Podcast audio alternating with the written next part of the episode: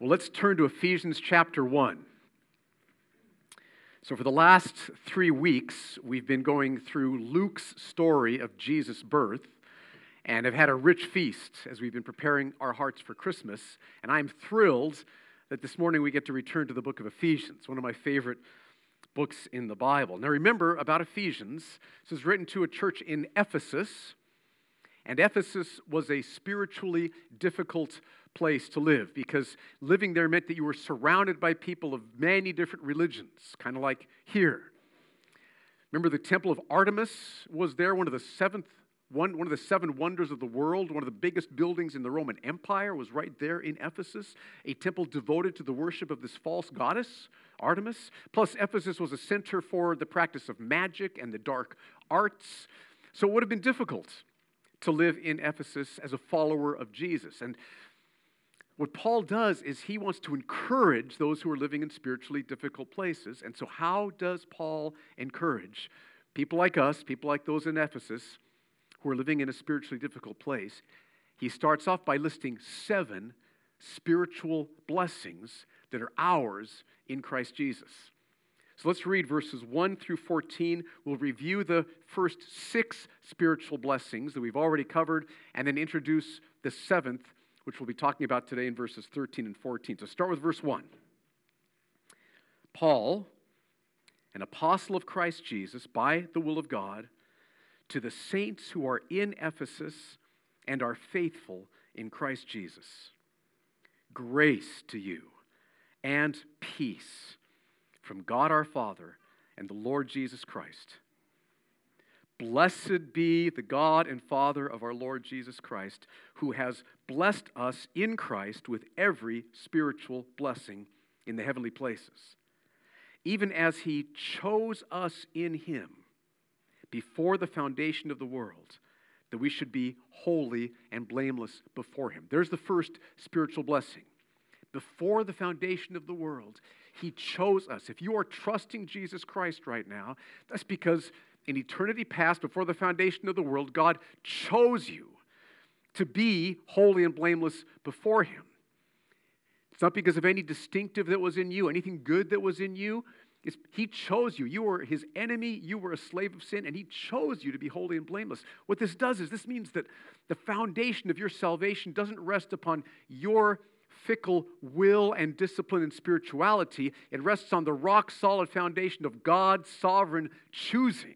It's the spiritual blessing of election, a massive foundation for you to, to rest on when you're living in a spiritually difficult place. Keep going. Verse 4 B, in love, he predestined us for adoption as sons through Jesus Christ, according to the purpose of his will, to the praise of his glorious grace with which he has blessed us in the beloved. There's the second spiritual blessing predestination. That's a spiritual blessing that, again, before the foundation of the world, God set his affections upon you when you were running from him. And he predestined you to be adopted as his son, his adopted son, his daughter, his adopted daughter. He loves you. He predestined you. What a beautiful blessing to ponder and to rest in. Third, verse 7 In him we have redemption through his blood. That's freedom from sin's power. Progressive freedom and then final freedom in heaven. Fourth spiritual blessing, the forgiveness of our trespasses. That's freedom from sin's guilt, according to the riches of his grace, which he lavished upon us. Then the fifth spiritual blessing, in all wisdom and insight, making known to us the mystery of his will according to his purpose, which he set forth in Christ as a plan for the fullness of time to unite all things in him, in Christ, things in heaven and things on earth. So the fifth spiritual blessing is God has let us know what his plan for world history is. What is his plan for the universe? It's to unite everything in glorifying Jesus Christ. Everything. Satan in judgment, lost people in judgment. Oh, let's reach out to our neighbors and preach the good news. Saved people in heaven. Everything is going to be displaying the glory, the majesty, the worth of Christ. And God has let us know that so we can align our lives with that purpose now. Sixth spiritual blessing, verse 11. In him we have obtained an inheritance, having been predestined according to the purpose of him who works all things according to the counsel of his will, so that we who were the first to hope in Christ might be to the praise of his glory. So the sixth spiritual blessing is the inheritance, which we're going to be talking about more today. And then the seventh, which we haven't covered yet, but we're going to this morning, verses 13 and 14. In him, you also, when you heard the word of truth, the gospel of your salvation, and believed in him, you were sealed with the promised Holy Spirit, who is the guarantee of our inheritance until we acquire possession of it to the praise of his glory. There they are. Seven amazing spiritual blessings. So let me encourage you when you find that you are struggling spiritually living in this country, when you find your faith weakening or temptation pulling, or when you start to think, is this really true about who Jesus is? When, when you find maybe yourself getting more lukewarm or complacent, I would urge you, open up to Ephesians chapter 1 and pray over these seven spiritual blessings. Paul wrote them to encourage people like us who are living in a spiritually difficult place. And as you read and pray over these, the Holy Spirit will take these truths and you will find your faith strengthening. You'll find your sense of God's love growing, your love and worship of Jesus Christ increasing, your confidence that He came, He died, He rose again, He's coming again, that everyone needs to hear the good news. Your faith in these truths is going to rise. So when you struggle spiritually in this country, go through these seven blessings. Now, this morning, the blessing of being sealed with the Holy Spirit. Let's read verses 13 and 14 again. And look at what Paul says. In him you also, when, now underline that word when, so he's talking about when you were first saved, when you heard the word of truth, the gospel of your salvation. So, so think back about when you first heard the gospel and when you were saved. Maybe this was in a church service. Somebody was, some pastor was faithfully preaching God's word to you. Maybe it was your parents putting you on their knees saying, Let's read this Bible story together. And they shared the gospel. Maybe this is a friend who shared the gospel. So he's talking about when you heard the word of truth, the gospel of your salvation, and believed in him, what happened then? He says, You were sealed with the promised Holy Spirit. At that moment, you were sealed with the promised Holy Spirit, who is the guarantee of our inheritance until we acquire possession of it to the praise of his glory. Powerful two verses. So, what does it mean to be sealed with the Holy Spirit? Let's start there. What does that mean?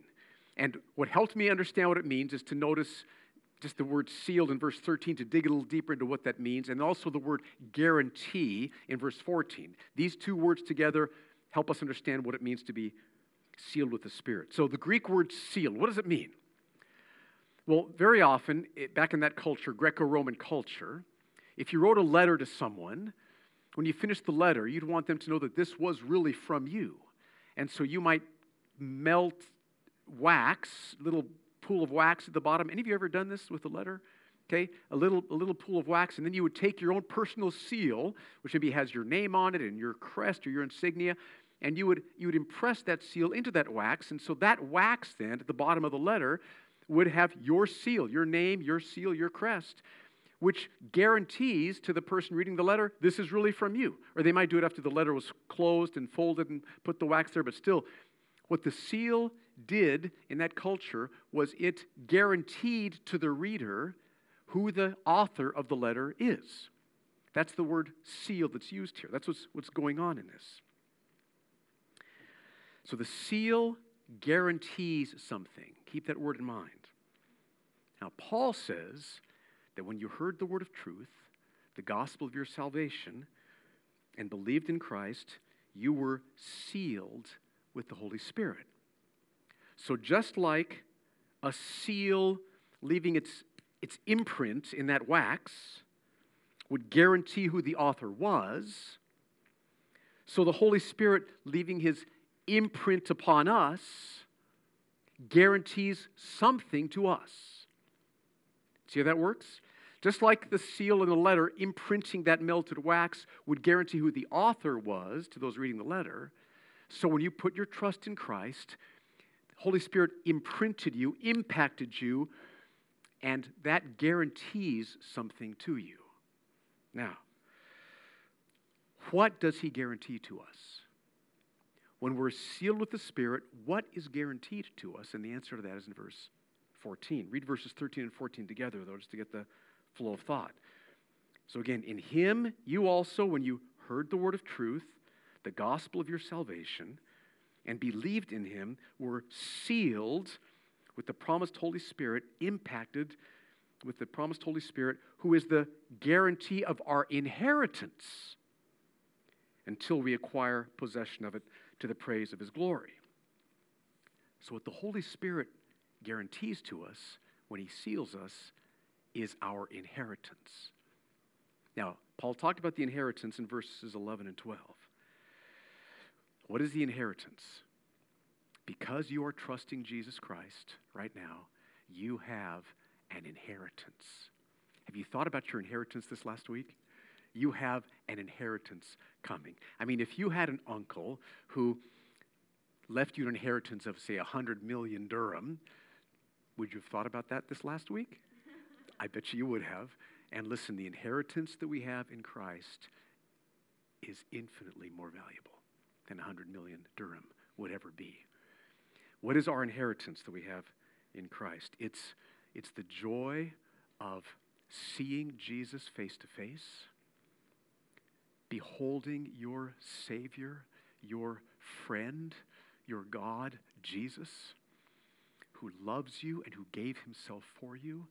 It's bowing before him. It's having him wipe every tear from your eyes. It's having him say, Well done, good and faithful servant enter into the joy of the Lord.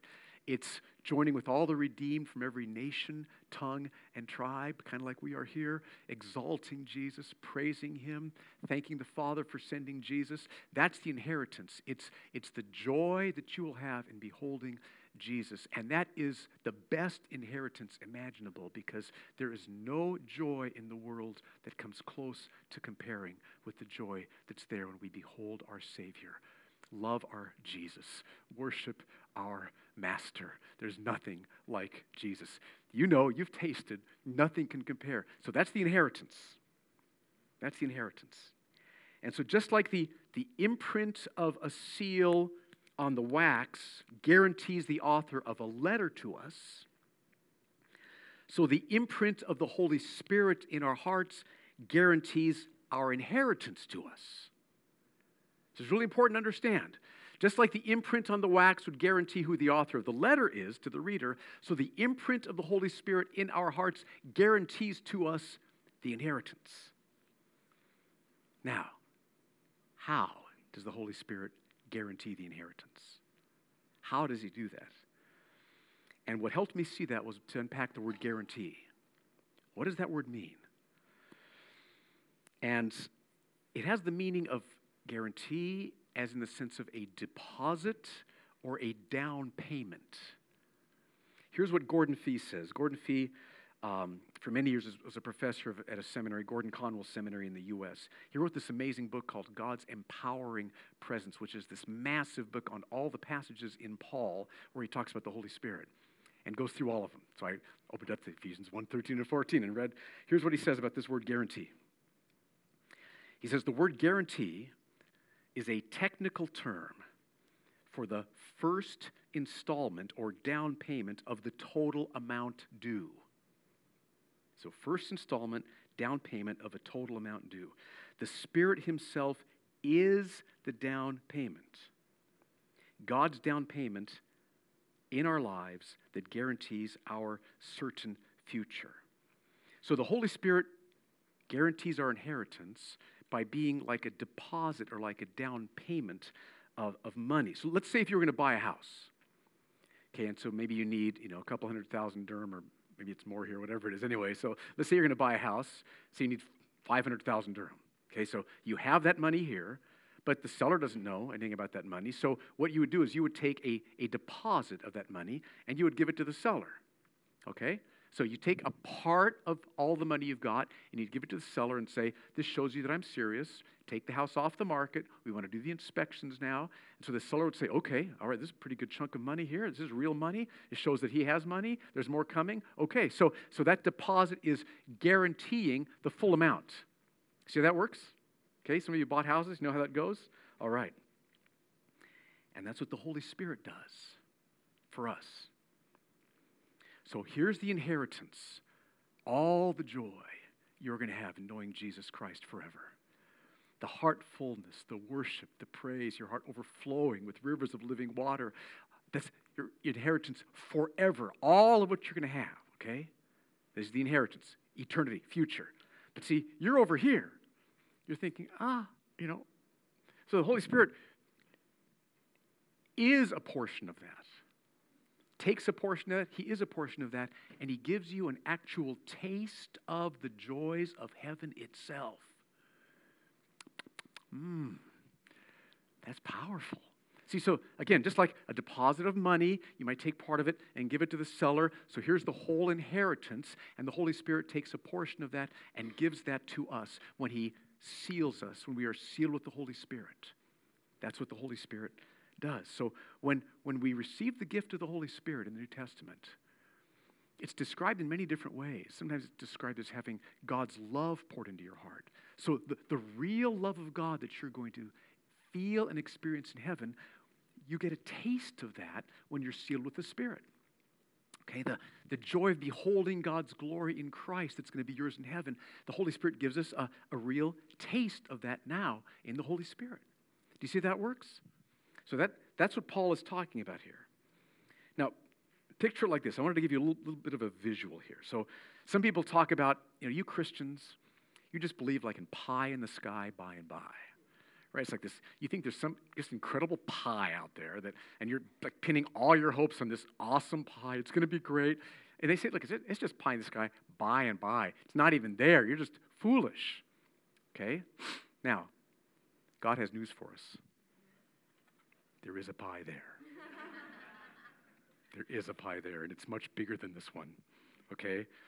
And there's the inheritance awaiting for us. Oh. And when we enjoy that, it's going to fill us with never ending, always increasing joy forever in knowing God. But, but so the problem is we're over here, and we'd love a guarantee of that. So when God seals you with the Holy Spirit, He takes a slice of that pie. This is working. Okay. And he, oh yeah, there it is. And when you first hear the word of truth, the gospel, and believe, okay? Oh, this is going to be good. It's real. It's awesome. I love this. I want to live everything for the glory of knowing God forever in heaven. See how that works? Okay? So, when you're first sealed with the Spirit, I'm sorry, when you first believe in Christ, you're sealed with the Spirit. The Holy Spirit gives you a portion of, of the pie. Remember, this, this is from the inheritance right here. You have a taste. And then throughout your Christian life, as you continue to seek God's face, as you continue to pray, as you continue to study His Word, He will give you times, like tomorrow morning, I, just, I need another taste, Lord. Okay. Oh, yes, that's right. It's awesome. Just let's take a little break here for me. Okay, I want to finish this up. No. So we got the inheritance here. We've got the gift of the Spirit, which is what being sealed. We're stamped with the Spirit in our hearts. We're impressed with that. We taste, and then throughout our Christian lives, time and time again, as we seek Him, as we pray, as we're in His Word, He will give us tastes of the inheritance. So, do you see how it's like a deposit. This is like a down payment of what's to come. All right? Now, there really is a pie, and the Holy Spirit gives us a real taste of the joy of knowing Christ forever, seeing Him face to face, of the love of God that we'll experience forever in heaven. And as I thought about this, there's really three ways that, that the sealing of the Spirit guarantees our inheritance. One way is it, it guarantees to us that the inheritance is real. Okay, because when, when you taste of the glory of God in Christ, when you have a taste of the love of God being poured into your heart, at that point, you're tasting a little bit of heaven. And you know it's, it's real. It's not just pie in the sky by and by, but it is actually real. It's there. You're, because the joy that the Holy Spirit gives you, it's not like any other joy in the world, right? Um, it's a spiritual joy. It's an, uh, like an otherworldly joy. It's, it's the joy of Jesus in his glory revealed through the scriptures. No other joy is like that. No other joy compares. It is so rich, it is so real, it is so satisfying. This is heaven. I'm getting a taste of heaven. So it guarantees that the inheritance is real. Secondly, it guarantees that the inheritance is yours. Because the only people who are sealed with the Spirit, the only people who get a taste of heaven, are those who have turned from their sin and put their trust in Jesus Christ to save them. So the fact that you have a taste of heaven shows I'm born again which means God is going to keep me on the road all the way to heaven. I am going to be there. So the inheritance is real, number one, and it is mine, number two, because only saved people get a taste of this. So it's real, it's mine, and then third, the inheritance is worth it all, all satisfying. Because the joy of beholding Christ in his glory, having God pour his love into your heart, the joys that you have in Christ are vastly, infinitely greater than any other joy that you will taste here in this world. So it's real, it's mine, and it's all satisfying. So again, let me, let me play out how this works. So here you are, here's the inheritance here. You hear the word of truth, the gospel of your salvation, you believe in him, and you are sealed with the Holy Spirit. The Holy Spirit comes and says, Here, have a taste. Okay? And that taste of the glory of Christ, of the love of God, impresses you in your heart. And so you know the inheritance is real. Heaven is real. This is all real. It's mine because I've been saved through faith in Christ. And it is worth it all. The glory of beholding Christ is worth saying no to sin for, worth advancing the gospel for, worth forgiving people around me for. The glory, the joy of knowing Him is worth it all. And so you're, you're guaranteed when you're saved, that work of the Holy Spirit, it's real, it's yours, and it's all satisfying. But it doesn't stop there at conversion. Okay, you're, you're, you're carrying this with you. The Holy Spirit is still in you, and you will have times in your Christian life when you open up the scriptures. Maybe this afternoon, kneel down by your bed, open up the Word of God, you're praying, you're seeking His face. And there will be times when the Holy Spirit comes and gives you a fresh taste. It's like, oh God, you're here. You're glorious. Oh, Lord Jesus, I love you. Thank you for coming, showing me your glory in the Word. And you'll taste again, and you'll know that heaven is real, heaven is yours, and heaven is all satisfying. Do you see how that works? That's what Paul is talking about here. Now, let me clarify. This is not something that we experience all the time. No believer experiences this constantly. I certainly do not. Okay, and none of us do. We will in heaven. Okay? But the Holy Spirit will give us times in our lives as we seek Him, as we pray, as we open up the Scriptures. He will give us times. It'll come from time to time, it'll come in varying degrees. Sometimes it'll be more, sometimes it'll be less. Okay, that's up to God. He loves us, He knows exactly what we need, He knows exactly what's best for us. But the point I want to make is it's not just at conversion, because we're carrying this with us, and He will give us times throughout our Christian life until we make it to heaven. Okay. Now, this might be a new thought to some of you. You're thinking, okay, pie, cute illustration, you know, is, is this taught in the Bible? And it is in Ephesians 1 13 and 14. But let me give you three more scriptures just to, to back this up. I want to see, I want us to have a solid foundation of this.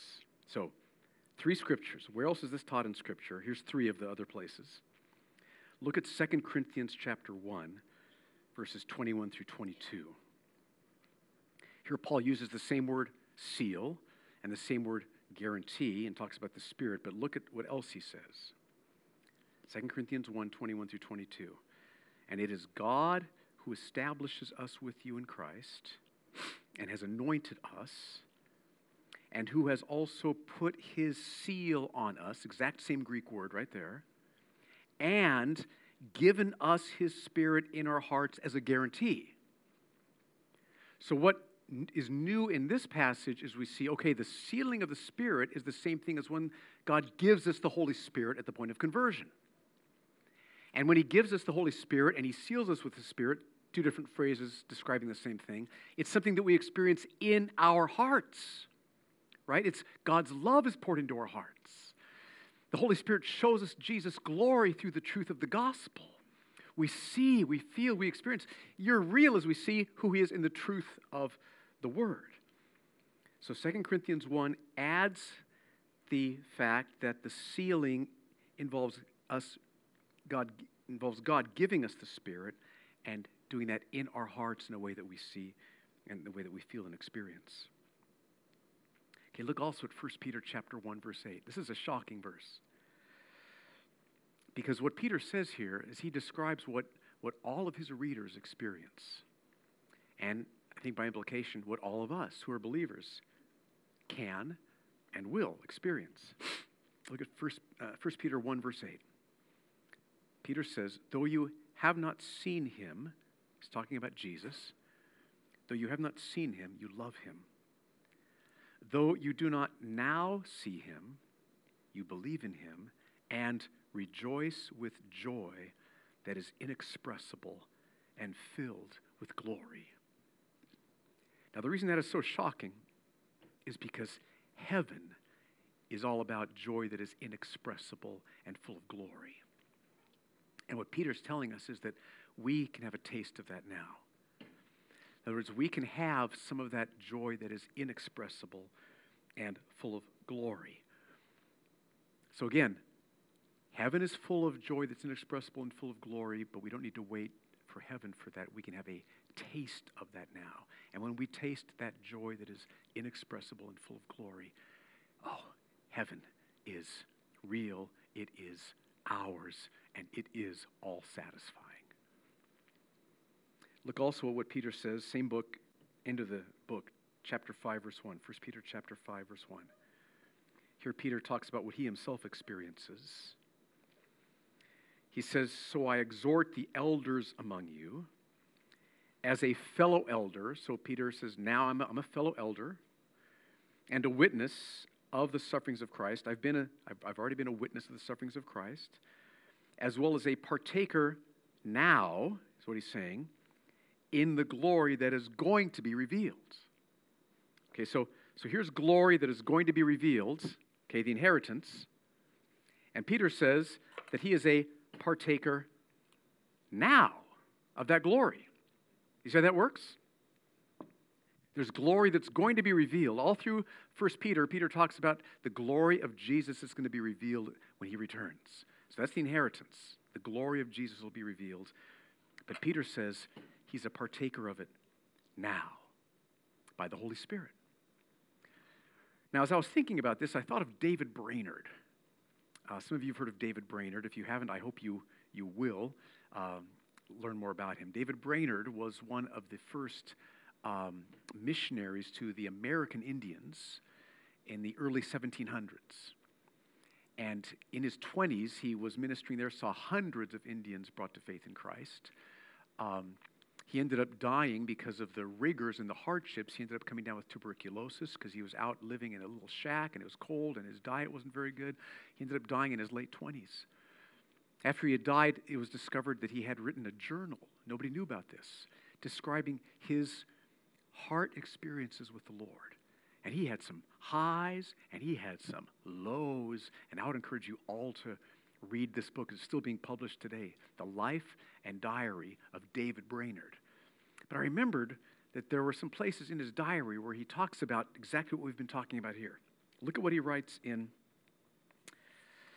This is Friday, August 20th.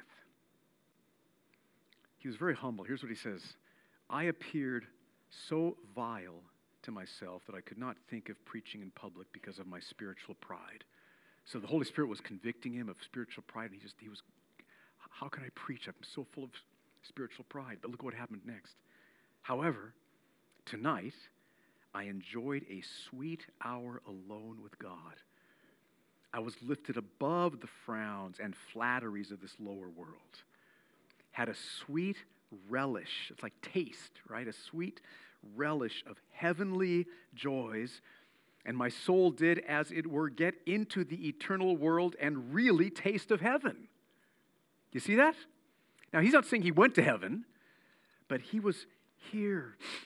He was having tasting heavenly joys. He was having a taste of what it would be like to be in God's very presence. See, because when God pours His love into your heart, that's His love being poured into your heart. You're not just knowing that He loves you, you're feeling it, you're experiencing it, which is exactly what will hap- be happening when we're in heaven. Look at what else he says. One other journal I wanted to share, journal entry I wanted to share with you. Tuesday, April 27th. I retired pretty early for secret devotions. And in prayer, God was pleased to pour such comforts into my soul that I could do nothing but say over and over, Oh, my sweet Savior. Oh, my sweet Savior. My soul never enjoyed so much of heaven before. It was the most refined and most spiritual season of communion with God I ever yet felt. Now, see, that's what Paul's talking about in Ephesians chapter 1, verse 13. Let's, let's turn back to that now. I want, to read those two verses and, so that you can see what Paul's saying in these verses. Because I'm hoping that in weeks to come, months to come, years to come, you will frequently turn to Ephesians 1, 13 and 14 and pray over those verses, saying, God, give me a fresh taste of heaven. Give me a fresh taste of your love. Show me your glory. Ephesians 1, 13 and 14. In him you also, when you heard the word of truth, the gospel of your salvation, and believed in him, were sealed with the promised Holy Spirit. So that happens at conversion. Okay?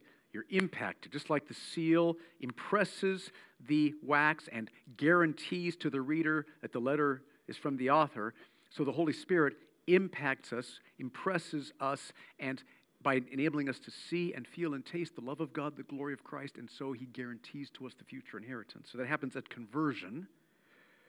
But it doesn't stop at conversion. Verse 14, who is, not just was, but who is the guarantee of our inheritance until we acquire possession of it to the praise of his glory. So he continues to be the guarantee, the deposit, the down payment of the inheritance. He will give us times throughout our Christian life where, as we are seeking His face, He will show us God's glory. He will pour God's love into our hearts. He will fill us with joy in beholding Christ our Savior. That's what Paul is saying. Now, what does this mean for us as a church? Those of you who are here, what does this mean? Let me give you four takeaways. Okay, first of all, for those of you here who are not yet trusting Jesus, we are glad you're here. And it's no accident that God wanted you to be here to hear this message from the book of Ephesians. Because we want you to see what God will do when He saves you. This is what God will do. Do you see how much God loves us? See, He knows our faith is weak. He knows we're not sure of these things. He knows we need help. And so, what our loving, gracious, compassionate God does is when you turn from your sin and you put your trust in Jesus, one of the things He does is He will seal you with the Holy Spirit. That is, you will be impacted in your heart with God's love and Jesus' glory. And you won't just know about these things, but you will see and feel and experience these things. And so, again, you'll know it's all real, it is mine, and it is worth it all. So see what God will do for you when He saves you. So maybe this morning is the morning. It's like, okay, you are ready. I want to put my trust in Jesus. I want this. We'd love to pray with you when we're finished here. Or maybe this is the morning you're, you're just learning more things. You aren't quite ready to make a commitment yet. All right. We, we'd love to have you come to Christ, but I hope that this will help move you along. See what God will do when He saves you.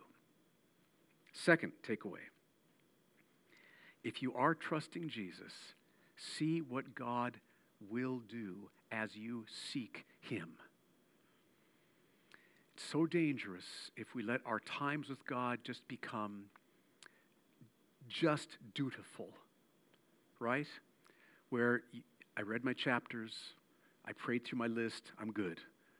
And now I'm done, can get on to what I really want to do. Right? Anybody else struggle with that ever? I do. We all do. Let the Lord use this passage and to, to open your eyes to what He can do when you seek Him. This won't happen every time, and it won't happen to the same degree every time. But He will give you times where He opens the heavens up and you see with the eyes of your heart and you feel in your heart His glory, His love, His very presence. And when that happens in a fresh way, the inheritance is guaranteed. I know this is all real, it's mine, and it's worth it all. It'll be so helpful to you. So press in with your times with God. Don't settle for too little. Don't just go through the motions. And set aside some special times, maybe where you set aside a day to fast and to pray.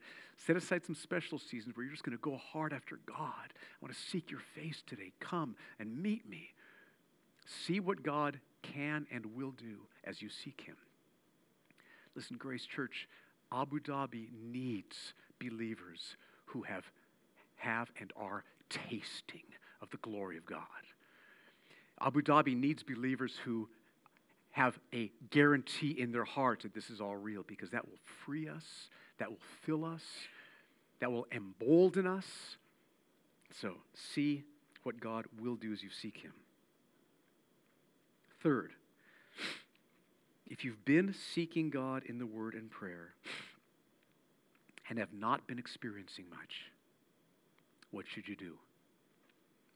Be patient and keep seeking, right? There's many times where I'm praying, I'm seeking, and just, there's not a whole lot happening. But okay, Lord, I know, I know this is good. I know this is beneficial for me. I'll be back soon, you know. And that just happens. That's all right. But see, keep keep patient. Keep seeking. That's just reality of the Christian life. And, and even then, God's loving you.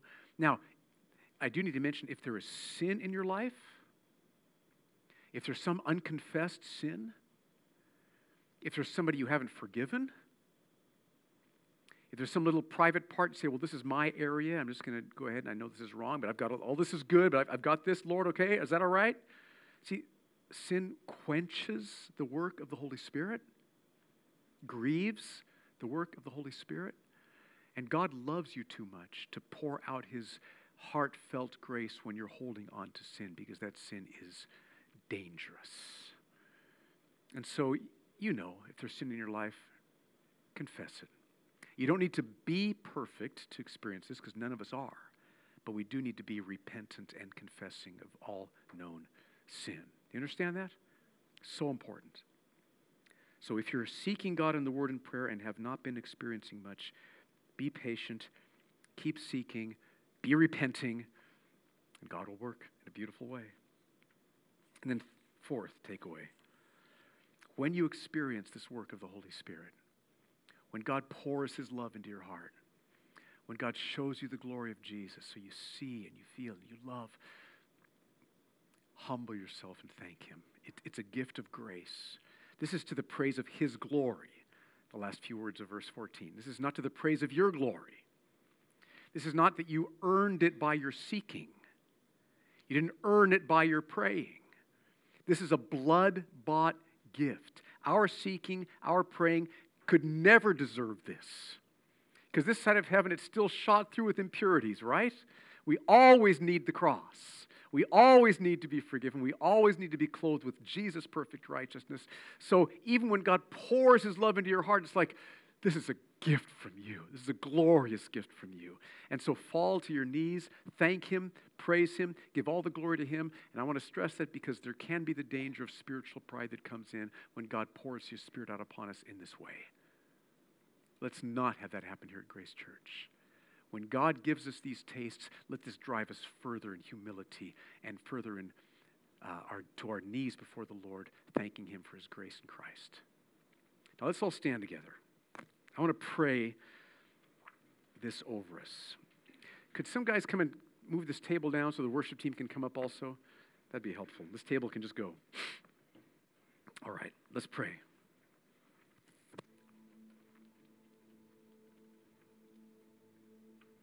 Father, I pray that you would pour out your Spirit in a fresh way upon us here at Grace Church. Thank you for all that you have been doing. Lord, we want more. And you want us to want more. And so, Father, I pray that right now you would pour out your Spirit upon us. I pray that you would convict those of us for whom our times in the Word and prayer have become just, just duty. But Lord, we've lost our hunger. We've lost our expectancy of what you promised to do. So, Lord, right now, we repent. We confess of that. Just go ahead in your own heart. Just, if that's you, confess this to the Lord. Lord, we're sorry for, for settling for so little. We're sorry for just going through the motions. We're sorry for not really meaning it. Lord, give us a fresh heart of hunger and thirst for you as we see what you can and will do. God, I pray for any of us where we just we really don't have much going on between us and you in terms of in your word, in terms of prayer. God, I pray that, that right now you would bring conviction, that you'd give us faith that, that this can happen. We can do this. I know people are really busy here, but Lord, nothing is more important than this. This is more important than eating, this is more important than breathing. This is eternity we're talking about. This is our Creator, God, and our Savior, Jesus, that we can spend time with. So, Lord, grip our hearts with the importance of this so that there's a fresh yes we're saying to you. Father, those of us here who have been earnestly seeking you and where it's been a while and we feel like we're in a dry time, Lord, help us to trust you. You love us, your timing is perfect. Help us to trust you, help us to be patient, and help us to persevere. Help us to press in. Help us to join Jacob and say, We will not let you go until you bless us. We want you. We need you. We long for you. Come. So, Lord, do that, I pray. Lord, I pray for those here who are not yet trusting Jesus as their Savior and Lord and treasure. I pray that you would stir their hearts with what you, the living God, promised to do as they put their trust in Christ, that you will give them a, a taste of heaven's joys so they will know. And Lord, draw them to Christ right now, I pray. Come and do this pour out your Spirit.